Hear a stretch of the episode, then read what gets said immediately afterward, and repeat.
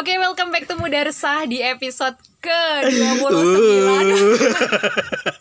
Bapak belum pak, aku mau opening dulu. Oh, oke. Jadi di episode ke-29 ini dengan tema kilas balik Ada seorang Kalau episode kali ini bukan anak muda. Eh aku masih muda kali Enggak, udah beranjak tua yang mau belajar. Eh mau belajar kan? Yang mau bercerita tentang perjalanan hidupnya Karena dia udah udah menua. Ya ini agak beda dari Mendewasa dong. Ya oke mendewasa. Makanya dia punya cerita kilas balik yang cukup panjang Karena kehidupan di dunianya udah lebih panjang dari aku. Hai Mas Don Halo Vini. Apa kabar? Baik. Gimana pemerintahan? Bagus.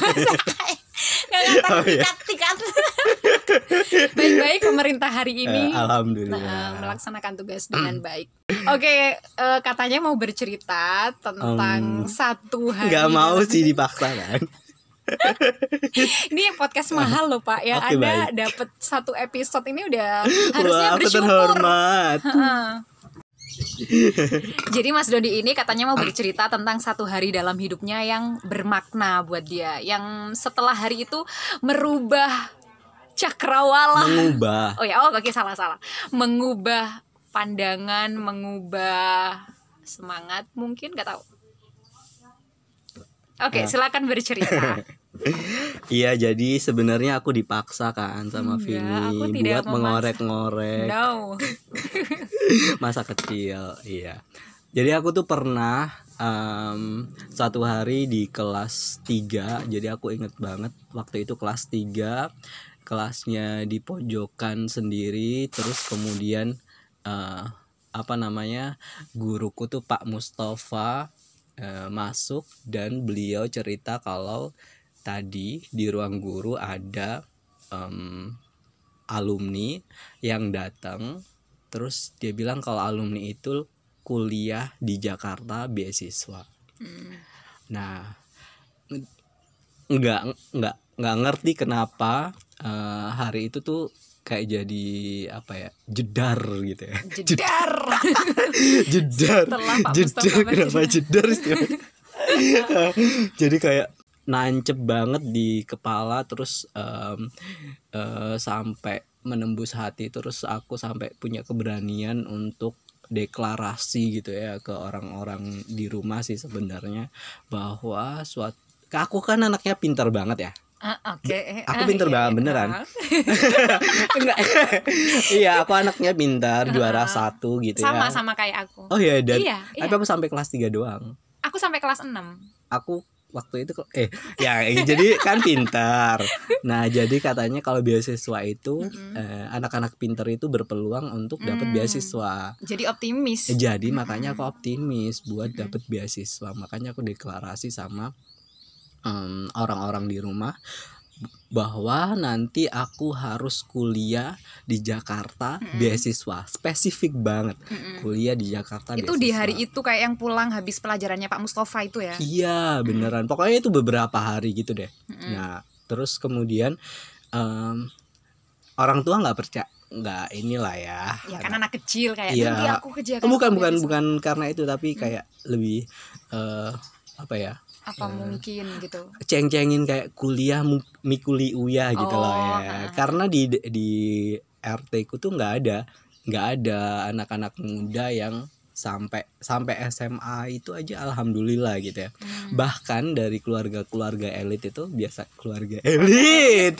keluarga sultan gitu Tokoh masyarakat. tokoh masyarakat tuh nggak ada eh, ininya anak-anak mudanya yang kuliah palingan mereka eh, apa namanya tentara polisi kayak gitu gitulah ya Hmm. gitu gitu terus ya itu sih yang aku inget ya Mm-mm. Jadi setelah sampai lulus SD, Iya, terus eh, lulus SD oh, kayak tadi aku bilang kan pinternya sampai kelas 3 doang mm, eh, ti- empat lima enam itu nggak pinter turun. Eh, turun Nilainya. banget gitu Mm-mm. karena aku ngerasa kayaknya em, apa jenis pinter akademik itu nggak ngeban malah bikin aku tuh berjarak sama teman-temanku. Jadi kayak Mm. nggak duwe konco ngono loh. Ngerti nggak sih? Hmm, Oh anak bintang sekolah gitu. Heeh, jadi Jadi malah bisa ketika main ketika sama aku juara itu jadi kayak membuat jarak dengan teman-teman yang lain. Jadi akhirnya kayak uh, memilih ber lebih banyak beraktivitas tambahan kayak ekskul pramuka. Aku dulu anak pramuka loh. Keluar siapa aku diundang ya? Apa sih? Kayak didengerin. Nah, gitu. Terus kemarin ngono SMP SMP pinter lagi. Eh Oh, nah ini SMP ini aku nggak masuk SMP 3 ya ampun. SMP 3 Lumajang. Mm-mm. ini dulu favorit banget di oh iya Oh, zamanmu. Zamanku. Wah zaman zamanmu aku belum lahir ya Ehm, oh yo belum. Oh, sudah dong. Kita cuman beda lima tahun enggak. kan? More. Iya kali. Iya terus ya gimana? oke terus. Ah, terus akhirnya itu kayak eh, nggak terima di SMP itu jadi kayak eh, apa ya gila anak paling pinter nggak keterima di SMP Hmm, itu hmm, gitu. hmm, terus akhirnya SMP Kabuaran SMP Kab Kunir SMP 2 Kunir Mm-mm. beruntungnya di sana itu ketemu lagi sama guru-guru yang keren. Guru-guru yang ngajar di tempatku tuh guru-guru eh, primagama nggak apa-apa kan ya? guru-guru lesan. Lesan lesan paling kece kan itu kan zaman-zaman itu. Nggak tahu ya sekarang. Terus kemudian itu juga pinter aku wes di situ Hmm, pinter Uh, lagi. pinter oh kan lagi. soalnya dulu kelas 4 sampai kelas 5 sebenarnya bukan pinter tapi merendah ya supaya bisa iya bener eh, ah, supaya biar bisa punya banyak berteman. teman Ha-ha. ah. pas SMP kan sudah punya sudah mulai eh, apa namanya mempertanyakan identitas diri kayak gitu-gitu jadi Mm-mm. sudah punya pegangan gitu lah ya jadi harus harus punya eh, apa sih prinsip yang Mm-mm. kuat gitu walaupun nggak punya temen tapi kalau misalnya kita punya apa sih istilahnya punya goals tersendiri gitu kan kita harus eh, apa komit sama itu jadi waktu itu sampai aku pun dapat empat beasiswa di, SMP. Iya. Oh, oh boleh beasiswa ya. prestasi. Zamanku, zamanku Oh, boleh. Oh, oh, oh. boleh. Heeh. Beasiswa prestasi, beasiswa Agustus apa deh pokoknya. Yang itu membuat aku pede untuk melanjutkan sekolah menengah sekalipun gak didukung sama ibu ya nggak boleh kayak gitu Hmm. Oh, Hmm. oh oke oke. oke. nah terus kemudian SMA juga dapet tiga beasiswa Hmm, waktu SMK, itu SMK wah SMK iya SMK yang kiblatnya seluruh SMK di kabupaten ini Iya, SMK dapat tiga kan di sini ya. Ha, Hmm. iya dapat tiga tapi nggak boleh hanya satu aja Hmm. baru itu jadi saya hidup dengan banyak beasiswa gitu gitulah ya Hmm. nah terus Bilang makasih dong sama pemerintah. ah bukan dari pemerintah maaf SMK itu aku dapat dari Badan Amil Zakat Infak dan Sodako Basnas. Basnas masih berhubungan baik sekarang sama bapak bapak bapak lupa namanya ya gitu terus kemudian baru lulus SMK itu nggak nggak kebayang mau kuliah karena itu benar-benar nggak punya biaya tabungan nggak punya Hmm. nggak punya deh apa-apa kalau mau melanjutkan ke SMK itu punya ternak ya dulu ya Uh, punya ternak. Mm-mm. SMK ini nggak punya akhirnya eh, kerja di warnet paling hits waktu itu sambil terus kemudian ternyata keterima beasiswa di Jember Ah. di Poltek di Jurusan Poltek apa Jember. waktu itu? Eh, ilmu komputer makanya aku lumayan bisa lah ya komputer Hmm, lumayan bisa lah ya komputer. Nah, dilalah setelah tiga tahun Mm-mm. eh, Padahal cita-cita dulu masa kecil bukan di Jember ya. It- itu kan ya kayak bukan yang apa ya ya namanya cita-cita kan bisa macam-macam Hmm, ya oke. pernah jadi pilot tapi Hmm, nggak hmm, yang hmm, ya kayak gitu-gitu. Nah terus pas waktu eh, di Jember tinggal sidang tugas akhir. Oke, terus?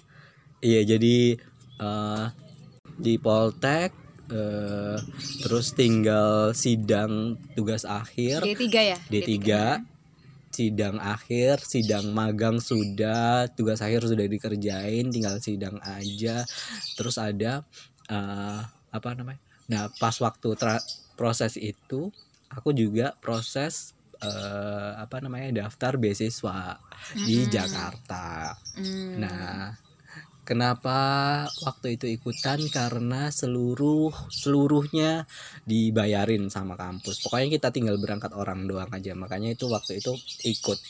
Di waktu-waktu belum ada beasiswa yang menawarkan paket semacam itu di Indonesia ya. Hmm. Jadi kan seluruhnya. Kayak full. Ah, full nggak ada orang percaya ada beasiswa kayak gitu. Cuman karena temanku ini Rifki itu Mbok Kiro Hai Mas itu Rif. kan dia suka hunting beasiswa kayak gitu kan dia yang ngasih tahu kayak gitu gitu terus kita seleksi terus aku masuk ke ber- sampai tahapan akhir akhirnya pas waktu sebelum jadwal sidang tugas akhir di Poltek aku keterima di Paramadina Uh, masa kecil, mimpi masa kecil. dan itu em, waktu itu pun aku masih belum kepikiran bahwa ini cita-citaku waktu kecil gitu. mm, mm, mm. Nah, bahkan waktu di Paramadina kayaknya nggak kepikiran deh waktu itu cita-cita aku baru kayaknya su- sesudah lulus kayaknya. Ketika sudah lulus, terus kemudian aku mau ngapain lagi ya? Itu kayaknya, oh iya ya, aku tuh dulu pernah bercita-cita pengen kuliah di Jakarta beasiswa gitu. Ini sudah tercapai. dan baru gitu. sadar setelah udah udah dapet gitu udah udah terlampaui bahkan. Jadi kan kayak, eh, Yung, ya ampun, mending kayak Agnes Mo gitu ya gue internasional gitu kan dia harus kewujud bahkan lagi menjalani aku sudah terwujud terus makanya terus kemudian kan kepikiran ketika oh iya kenapa pendek banget cita-citaku ya kuliah di Jakarta Hmm, beasiswa harusnya gitu. lebih harusnya gitu tersampai. makanya makanya eh, makanya ketika apa ini ketika balik ke Lumajang itu aktifnya di kelas inspirasi kan Mm-mm. Bayangkan kalau misalnya yang waktu itu di kelasku kelas 3 Pak Mustafa bilang ada alumni lagi syuting film di Hollywood Wah, gitu ya. pasti pasti kita akan lebih tinggi lagi. Ah, iya gitu. bener Hmm. ya udah jadi berapa film yang udah di Wah apa sih ngono ya Ya gitulah kira-kira eh, apa namanya kilas balik yang paling paling apa ya paling kerasa banget dalam hidup gitu sebenarnya banyak sih ya Mm-mm. kelas balik kelas balik kayak gitu gitu kan masanya kita tuh ada macam-macam anak-anak remaja dewasa kayak gitu gitulah Terus gitu sekarang- Vini oh, kalau ya. Vini ada gak sih Apa? belum, belum. Oh belum ya karena aku kehabisan bahan Ah, ya enggak, enggak. Enggak, aku akan lempar lagi. Kan Mas Dondi sekarang ini juga Hmm. sedang berproject di Mawea ya. Hmm. Itu ada hubungannya nggak sih dengan keresahan Mas Dondi dari perjalanan hidup? Apalagi ketika udah pernah ngerasain di metropolitan kehidupan di sana, menempuh pendidikan, pernah kerja juga kan di sana. Alasan Mas Dondi untuk pulang dan kemudian menciptakan project atau movement yang di situ memberdayakan anak-anak muda kan ya isinya. Kenapa? Ada greget apa di balik itu? Kenapa nggak di Jakarta aja udah di sana merantau di sana terus eh, kirim uang ke orang tua tapi nggak nggak usah pulang gitu. Pernah kepikiran kayak gitu gak sih? Iya ya, ke- enggak sih. Em, eh, kayaknya ini balik lagi ke apa namanya em, waktu aku wawancara beasiswa. Mhm, Jadi mhm. pewawancara waktu itu nanya, Mhm. kamu eh, nanti mau nggak jadi guru gitu? Enggak. Gitu. Kenapa nggak mau jadi guru? Eh, karena aku orangnya pemarah dan gak gampang eh, ngajarin orang gitu. Lah terus kamu ngapain kalau misalnya lulus dari Paramadina kayak gitu? "Eh, aku mau jadi pengusaha aja. Intinya aku waktu itu kayaknya jawab aku kalau misalnya nggak nggak dapat kerja nggak diterima di mana-mana aku akan buka usaha. Aku akan memajukan wisata Lumajang Oh, gitu. Oke, bidikannya pariwisata Ah, lokal ya. jadi eh, wisata Lumajang. Terus akhirnya makanya itu jadi kayak pondasi banget. Bahkan tugas akhirnya juga tentang Lumajang. Hmm. nah itu menarik banget sih penelitianku 2012 itu. Nggak ada ketika orang tuh masih eh, apa namanya taunya itu air terjun semingkir ngerti nggak semingkir di mana? di kebun teh itu Guci Alit. Guci Alit Oh, itu dulu aku paling belum- hits Aku belum ke sana. semingkir terus kemudian manggisan itu itu doang Manggisan aku udah. Senduro kan? Iya kan baru kan. Maksudnya dulu 2012 tuh Oh, belum, jadi terekspos. isu Mhm. gitu. Terus kemudian orang tuh masih belum membicarakan B29 kayak gitu-gitulah ya. Nah, terus habis itu terus banyak gini ketika kerja di warnet itu banyak anak-anak Lumajang itu yang yang aku lihat karya-karyanya tuh keren-keren punya nama gitu ya. Hmm. Grup band sih musisi kayak gitu Hmm. punya nama tapi ketika ngobrol-ngobrol mereka tuh selalu bilang bahwa mereka tuh dari Surabaya, dari Jakarta kayak Hmm. kenapa nggak bilang dari Lumajang ngerti nggak sih? Aku kayak jadi orang yang di Lumajang terus kemudian ada orang Lumajang yang keren tapi nggak bawa nama Lumajang tuh kayak ngerasa bus iya am iya nggak sih kayak Iya, kenapa? kita kayak kayak eh apa sih kayak gitu-gitu. Terus ketika dewasa ternyata emang emang apa namanya? Ternyata banyak hal lah ya dari birokrasi, dari eh, segala macam itu orang tuh nggak kayak eh, berat nggak bawa mudah nama Lumajang untuk bawa nama Lumajang. Nah, karena itu makanya bikin Mawaya biar eh, ketika ada orang-orang keren, ada SDM SDM unggul mau balik ke sini itu ada wadahnya Hmm. gitu.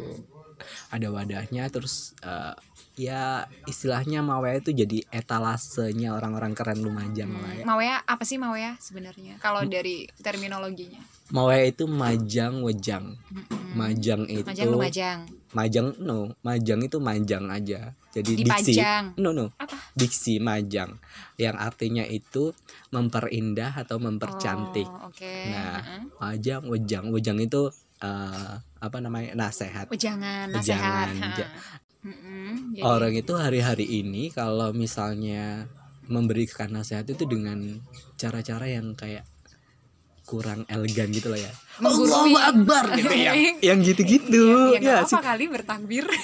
enggak masih Iya, iya, Allahu iya, iya. Akbar itu ngerti gak sih yang yang ya apa Yang ya nggak kesannya rahmah menggurui. gitu loh Hmm, ya hmm, makanya hmm. terus em, kenapa kita enggak eh, eh, kita percaya kalau kita mau ngajak orang atau menuturkan hal-hal baik harusnya dengan cara-cara yang baik juga Hmm, gitu supaya berterima, Ha-ha. supaya nggak mental nasehatnya. iya kayak gitu kan eh, kalau dilihat sejarah-sejarahnya nama Lumajang itu juga eh, i- ada salah satu pener pemaknaannya ya. Hmm. Lumajang itu tempat orang-orang mencari eh, spiritualitas dirinya gitu loh.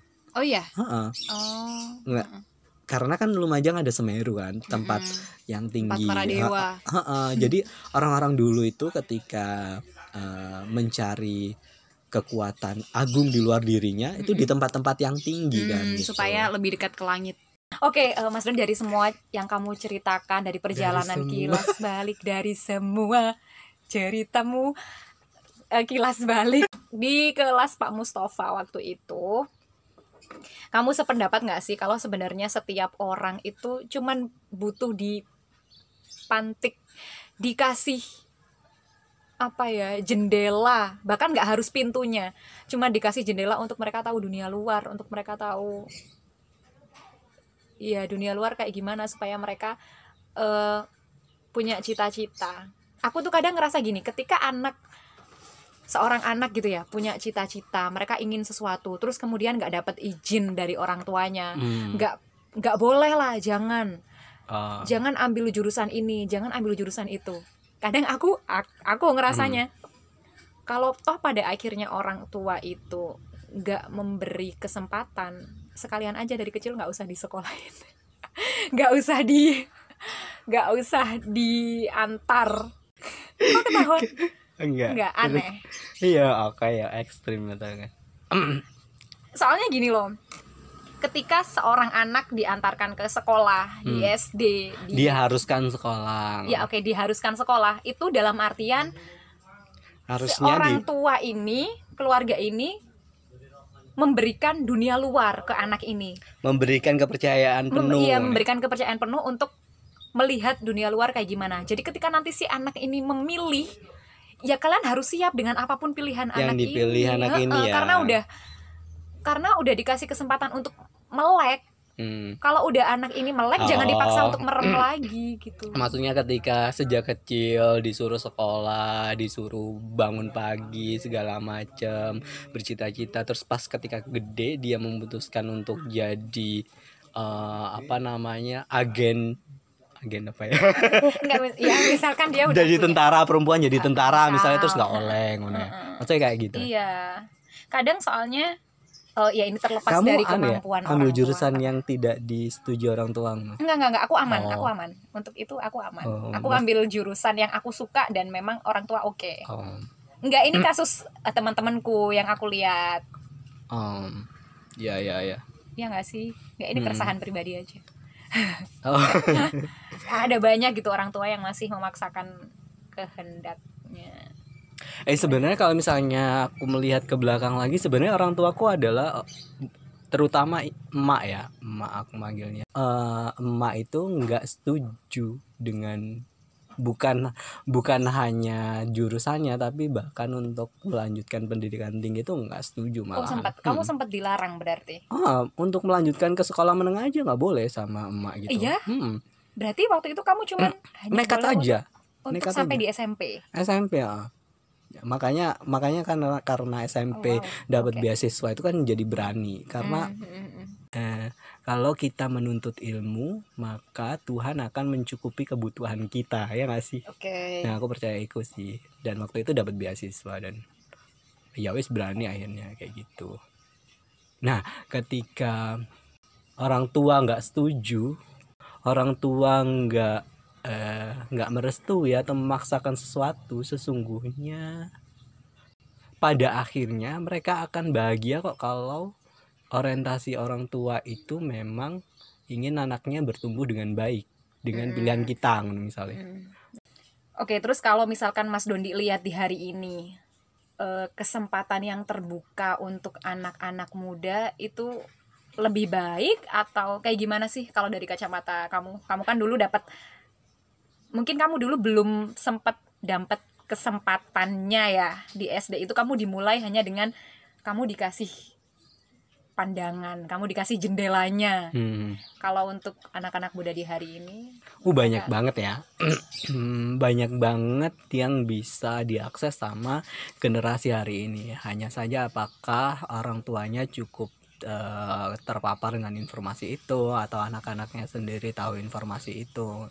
Kayak gitu aja sih. Sekarang tuh peluangnya bukan hanya dari eh, pemerintah Indonesia aja, bahkan dari pemerintah internasional kan banyak juga kan Iya. peluang-peluang Iya itu kita belajar di mana kita eh, mau berpendidikan di mana itu banyak banget sih banyak banget kamu kan juga pernah sering juga kan Iya. Dan kurang sih kayaknya, belum. atau sedang serakah eh enggak ya nggak apa-apa juga kan serakah ilmu ya Iya kan kan nggak apa-apa serakah. Kalau ntar aku udah serakah, tapi aku bagi-bagi ke oh orang. bagus bagus bagus Iya kan? Ah. Iya nggak sih? eh tapi katanya berlebihan tuh nggak boleh juga sih Enggak ya berlebihan tapi enggak untuk aku telan sendiri. Kan Hmm. impactnya terbuat orang. Iya, defense defense tetap. Oke Mas Dodi, eh, terima kasih ya udah banyak sih. Loh. Ini cerita apa? Udah Kak, wes cukup. terima kasih durung dong Ya udah. Kamu, penutup iya makanya ini aku terima kasih udah bercerita seba- sepanjang ini. apa X Apa? aku Udah. mau, mau 20 menit apa Oke Mas Don ini deh closing statement hmm. dari eh, perjalanan kilas balikmu yang satu hari di kelas Pak Mustafa kamu mau berbagi apa sama anak-anak muda adik-adik tingkatmu adik-adik Wah. juniormu ya maksudnya Karena pendengarnya ini muda ya. iya Ah. kan bukan orang yang di atasmu Masa sih? iya Oh. Enggak sih gini aja. Ketika kan ini topiknya kilas balik ya. Jadi ketika em, ketika kita masih muda eh, sebisa mungkin kita tuh punya mimpi-mimpi yang positif gitu. Jadi ketika Hmm. dilihat balik itu kita jadi ngerasa bersyukur gitu. Ketika kita lihat balik perjalanan kita kita jadi ngerasa bersyukur oh ternyata eh, kehidupan kita selama masih muda itu diisi dengan sesuatu yang eh, penuh pencapaian gitu sih terus sama kalau misalnya eh, buat temen-temen sebaya aku. Iya.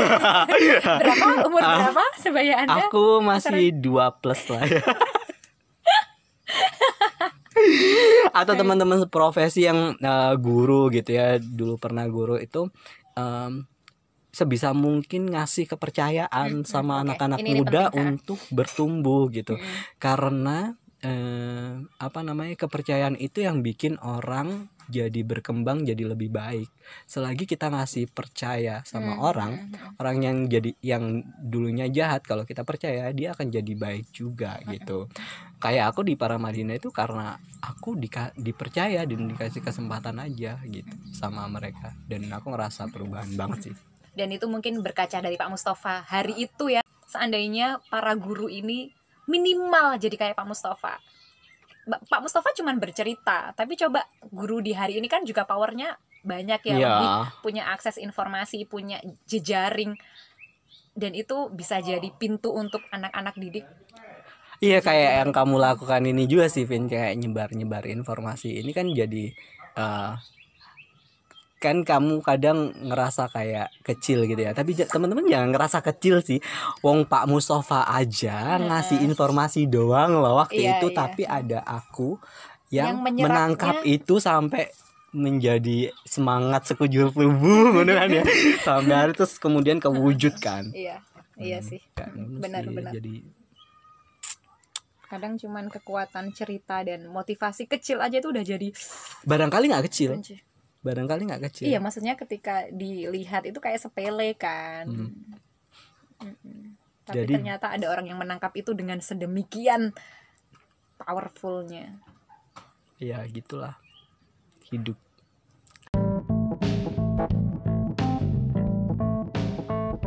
Oke, terima kasih. Kita akan ketemu lagi di episode selanjutnya di Muda Resah. karena keresahan perlu disuarakan ya bener ya Iya, benar. Hmm. Bye. bye